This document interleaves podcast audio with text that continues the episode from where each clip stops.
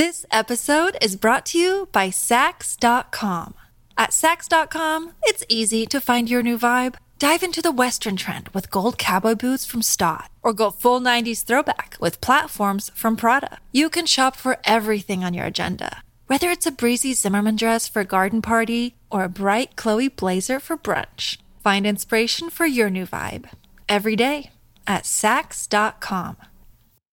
Another day is here, and you're ready for it. What to wear? Check. Breakfast, lunch, and dinner? Check. Planning for what's next and how to save for it? That's where Bank of America can help. For your financial to-dos, Bank of America has experts ready to help get you closer to your goals. Get started at one of our local financial centers or 24-7 in our mobile banking app. Find a location near you at bankofamerica.com slash talk to us. What would you like the power to do? Mobile banking requires downloading the app and is only available for select devices. Message and data rates may apply. Bank of America and a member FDIC.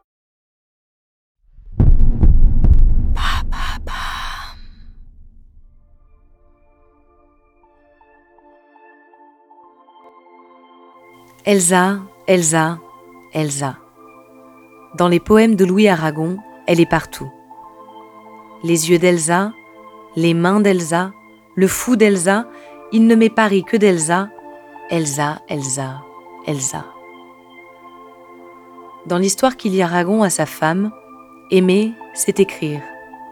Écrire le nom de cette femme de lettres, courageuse, indépendante, qui n'a attendu aucun homme pour exister artistiquement. À une époque où dans la vie des artistes les femmes étaient souvent reléguées au simple rôle de muse, Elsa a pris beaucoup de place. Elle est celle qui a inspiré Aragon, certes, mais elle a aussi une trentaine d'ouvrages à son actif et une vie d'engagement politique aussi complète que son mari. L'histoire d'Elsa Triolet et de Louis Aragon, c'est une histoire de respect et d'admiration mutuelle, une histoire faite de romans, de poésie et de résistance, une histoire d'amour. «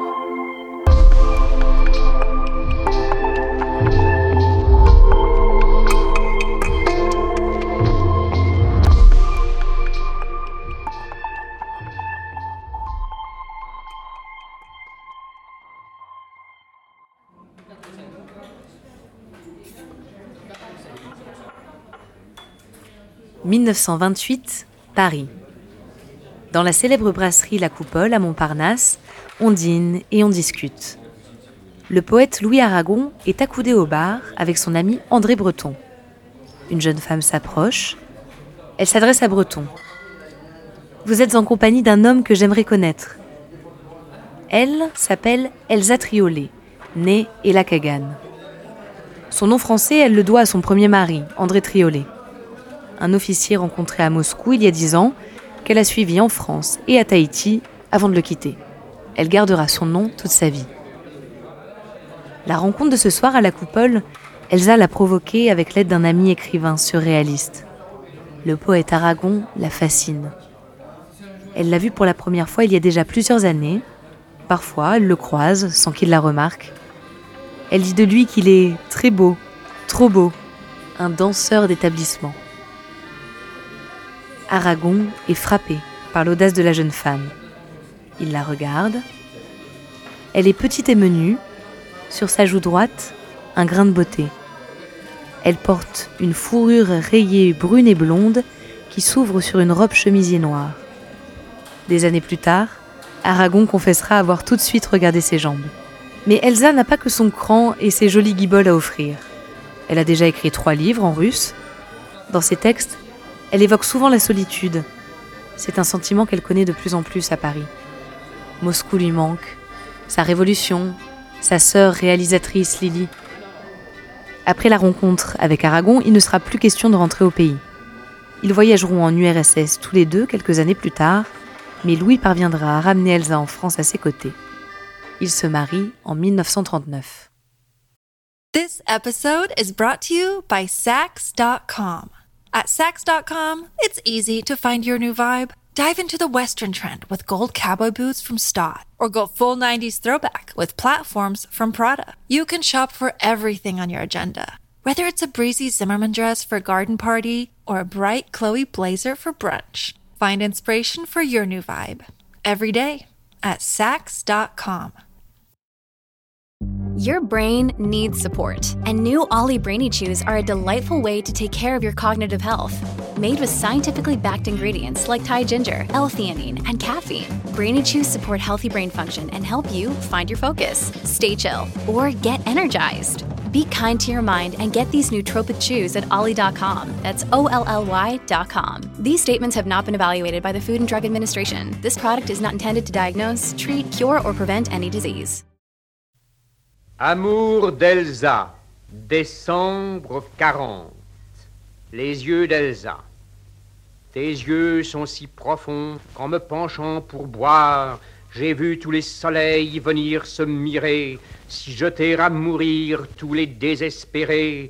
Tes yeux sont si profonds que j'y perds la mémoire. À l'ombre des oiseaux, c'est l'océan troublé.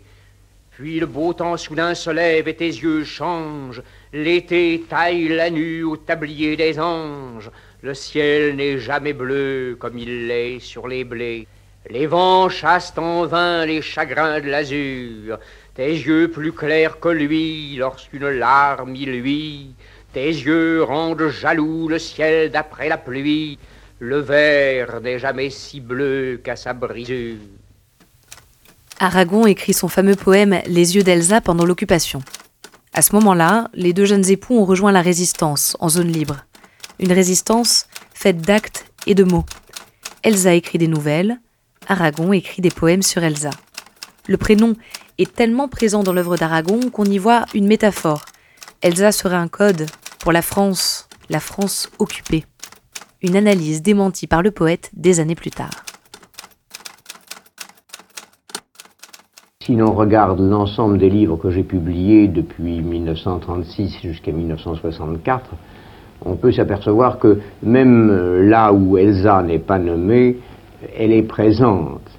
Et beaucoup des choses qui sont dites euh, et que l'on a pris pour des choses symboliques, comme pendant la période de la résistance, où les gens croyaient que je disais Elsa pour dire la France, ce qui est stupide car je ne me suis jamais gêné pour dire le nom de mon pays.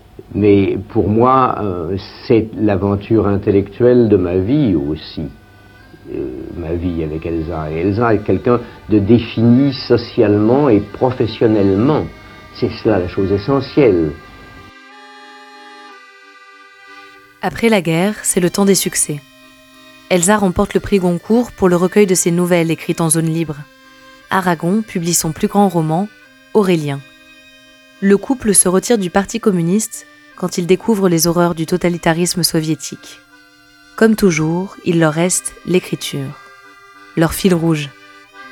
Mais Elsa, à la fin de sa vie, semble lassée de cette mécanique trop solitaire. Dans une lettre, elle reproche à Louis sa distance.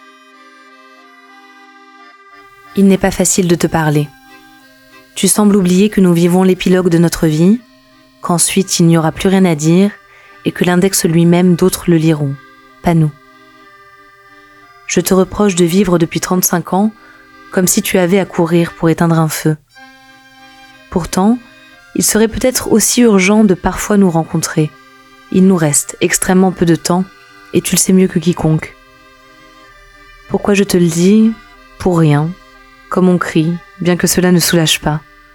La solitude n'est pas le grand thème de mes livres, elle l'est de ma vie. Elsa s'éteindra en 1970. Aragon la suivra 12 ans plus tard. Ils sont enterrés ensemble à Saint-Arnoux en Yvelines. Là, encore, aimer, c'est s'écrire.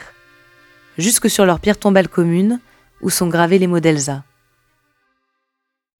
Quand côte à côte nous serons enfin des gisants, l'alliance de nos livres nous unira pour le meilleur et pour le pire, dans cet avenir qui était notre rêve et notre souci majeur à toi et à moi. La mort aidant, on aurait peut-être essayé et réussi à nous séparer plus sûrement que la guerre de notre vivant. Les morts sont sans défense. Alors nos livres croisés viendront, noir sur blanc, la main dans la main, s'opposer à ce qu'on nous arrache l'un à l'autre.